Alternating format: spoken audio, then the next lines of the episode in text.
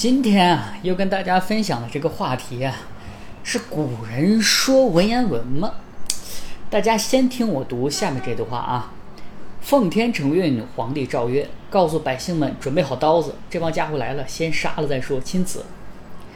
哎，如果我问你啊，这句话它的文笔怎么样啊？你肯定说这什么文笔啊？这个不就是中学生模仿着古人写的不伦不类的文言文吗？是吧？如果您真的这么想啊，哎，那真的可能陷入了一个巨大的误区啊！如果您看过《武林外传》的话啊，里边呢有个人叫吕秀才，这个人说话呢，动辄就是“子曰诗云，知乎者也”。其实这个人物的设定呢，就是为了满足大家一个对于古人说话的认知是什么呢？就是古人说话呀，从来都是文绉绉的啊，他采用的是文言文。而不是跟我们现在一样的白话文，也正因为这个原因呢，确实耽误了很多人的穿越梦啊！一说我想穿越，有的人说你会说文言文吗？你就穿越是吧？其实呢，大可不必啊，因为古人呢，大部分时候说的并不是文言文，反而是白话文，甚至啊，连皇帝写圣旨都有可能采用的是白话文。还没错，我在开头引用的那句话呀。正是明代洪武皇帝朱元璋，哎，他所写在圣旨里的内容，那可是正儿八经的白话文，而不是文言文啊！看到这儿呢，有的人可能迷惑了，人家说我们上学阶段啊，学了很多的古文，背了很多的古文，也没见哪篇特别像白话文呢，这是怎么回事？这跟我们认识的古代好像不一样啊！个别着急啊，接下来呢。我就带着你去梳理一下中国语言的发展简史。首先说明一下啊，什么是文言文呢？对不对？说了半天，我们得把这个文言文进行一个定义啊。文言文呢是古人的一种书面语言，哎，有点类似于我们今天的应用文。这个文体是怎么来的呢？其实呢是古人啊将商周时期的口语简化变形之后所形成的这种书面文体啊，用于记录信息。正因为文言啊是脱胎于口语的，所以我们也能知道啊，在春秋以前，其实文言和口语的区别是不大的啊，二者之间呢几乎没有什么特别明显的界限。哎，那是什么时候开始呢？文言文正式的定型了呢？啊，基本呢是到了春秋战国时期啊，大家记着这个时间点啊，因为从这儿开始啊，往后的两千多年，这个文言文。基本上就没有什么变化了。我觉得啊，这个文言文就有点像中国的拉丁语，当然拉丁语是死语言啊，我们的文言文并不是。但是呢，它没什么变化的这个特性，又让我觉得很像啊。越是严肃的书面语，越看不出来变化。但是反而呢，是白话文呢，它因为移民的影响啊，还有随着时代的变化，哎，而发生了一些改变。正因为这个特点呢。白话文啊，反而会留下很多时代的烙印，但是文言文更多的留下的是一些历史事件的信息。那发展到了唐代之后呢，这个白话文啊和文言文基本已经完全的分离了，那根本就是两套系统在叙述事情啊。所以说啊，从这开始，这两套表达系统就完成了各自的发展历程，正式进入了一个分水岭的时期啊，不再是你中有我，我中有你了。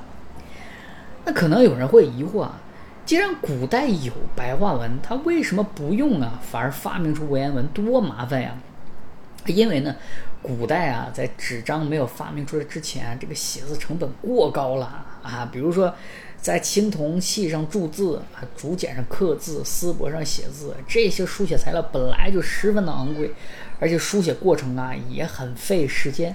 再加上这个文言文呢，它有一个很讨厌的特点，就是它的信息量很少，但是它字多啊，所以为了控制成本啊，古人就不得不采用言简意赅的文言文啊。那随着社会生产力的发展啊，我们知道东汉呢改进了造纸术啊，唐宋普及了印刷术，让写字的成本啊大大的降低了。但是这并没有阻止文人继续采用文言文的步伐，为啥呢？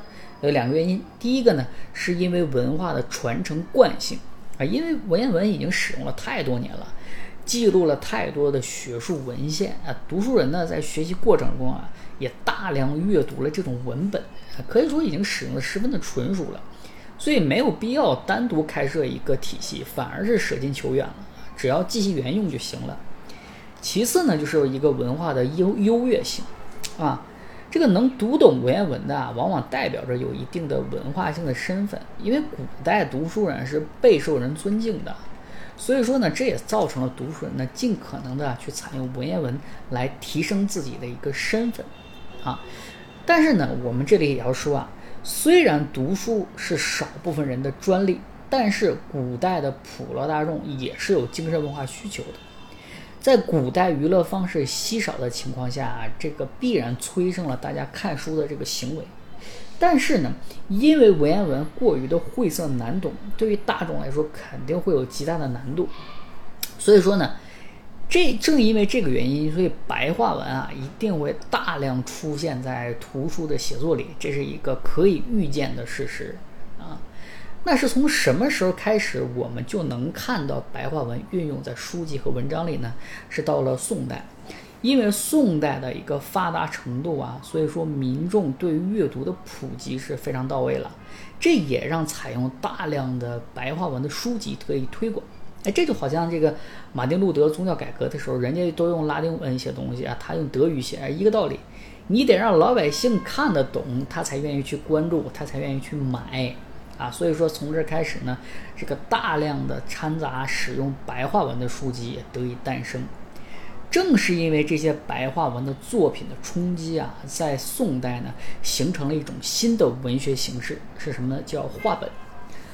这个话呢是说话的话啊，其实呢大家也并不陌生，因为这个东西啊，它就是说书艺人表演时候使用的底本。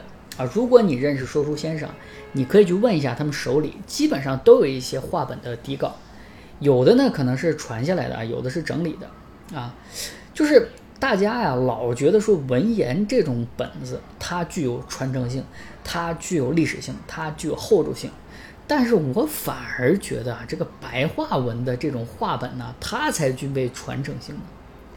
因为这些东西啊，它在今天也没过时啊，还有叔叔先生在用，他没有把它变成一种死的文体啊，这种生生不息的连接，我认为才是真正的一种传承。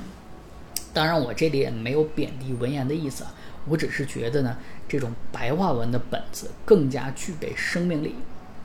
那随着话本的流行呢，哎，这个对于文学形式啊，也产生了很大的影响啊。因为话本呢，它融合了口语和书面表达的这个特点，所以呢，催生了一种浅近文言体啊。这个说起来有点文绉绉的，我们把它说白一点，就是催生了白话小说的诞生。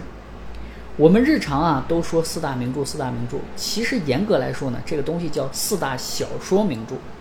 如果再具体点呢，叫四大白话小说名著啊。所以说它是有一定范围的，因为你想想，我们国家这么多典籍，四书五经的哪一本也轮不上这四本书啊，对不对？所以呢，它是对于民间影响比较大的四本小说。如果您读过这个四大名著啊，你可能会发现，其实这个四大名著啊，虽然里边有一些用词跟我们今天不太一样，但是呢，我们基本能懂。哎，这就是因为啊，这个白话文小说是在宋代以后发明出来的。那这个宋代的白话文啊，跟我们今天虽然不太一样，但是大体类似啊，只有个别词我们看不懂，但是呢，并不影响理解剧情啊。总体来说呢，阅读起来是没有什么障碍的，基本都能读懂。举个例子给大家感受一下宋代的白话文啊。司马光在这个《一谋杀已上岸问欲举而自首状》里写这么一句话：问，是你灼伤本夫，时到来不打你。哎，你看这句话。虽然听起来还是有点文绉绉的，但是呢，你能听懂。哎，可能某些字啊你听不懂，比如说这个灼伤什么意思啊？这个灼伤呢，我读出来你可能不知道，但是你你一看字你就知道什么意思了啊，它是拿斧子砍伤的意思啊。所以说呢，你可能觉得某些字儿不懂，句式结构你觉得怪，但是大体你是能听懂的。所以说我们可以看到，从宋代以后，我们已经能直接用白话文跟古人对话了。那到了明代之后啊，白话文的推广就更加的广泛了。比如说我们一开始引用的那段话啊，连朱元璋写圣旨都用白话文，而不是我们理解中的文言文了，足可以看到白话文的影响有多大，在民间的使用范围有多大啊！如果老百姓看不懂，你这白写了，是吧？所以能看出这个白话文在民间使用的范围是非常非常广泛的。当然呢，我这里补充一下啊，就是如果你想练一下文笔，想看一下写的不错的当代人写的圣旨的台词啊。呃，我建议你可以去看一下这个梁冠华老师演的《神探狄仁杰》，哎，里边呢写的这个圣旨用词还是比较有趣的，啊，那个就很文绉绉，你可以过来跟这个对比一下。那到了清代呢，这个白话呢得到了进一步的发展，这个就跟我们今天基本一致了。比如说雍正啊给大臣写的朱批里啊就有这些话，比如说“朕就是这样的汉子，就是这样的秉性，就是这样的皇帝”，啊，甚至会写“你好吗”。如果我不给你情境啊，单独说这句话，可能没人相信这是古代皇帝写的东西。所以说，我们后来的这个新文化运动的出现呢，它并不是偶然，而是有了很深厚的积淀。啊，当然，新文化运动推广的新文学呀，也不见得有多新，只不过是把白话的作品变成了主流而已。那时移世易啊，到了今天，没想到又走到了一个轮回里。当年只有一小撮人会写的文言文，到了今天依然还是一小撮人会用，这不得不让人感慨啊！语言真是一个圈儿啊！当然，除此之外啊，还是有好消息的。比如说呢，如果你啊想穿越到清宫剧里，哎，说话并不会影响你。相反，因为清代的白话文啊，跟我们今天差不多。所以可能啊，没人怀疑你是从未来来的，这样啊，你就可以放心大胆的去实施你的计划，不怕有人怀疑你了。好，这就是我今天要分享的一个话题。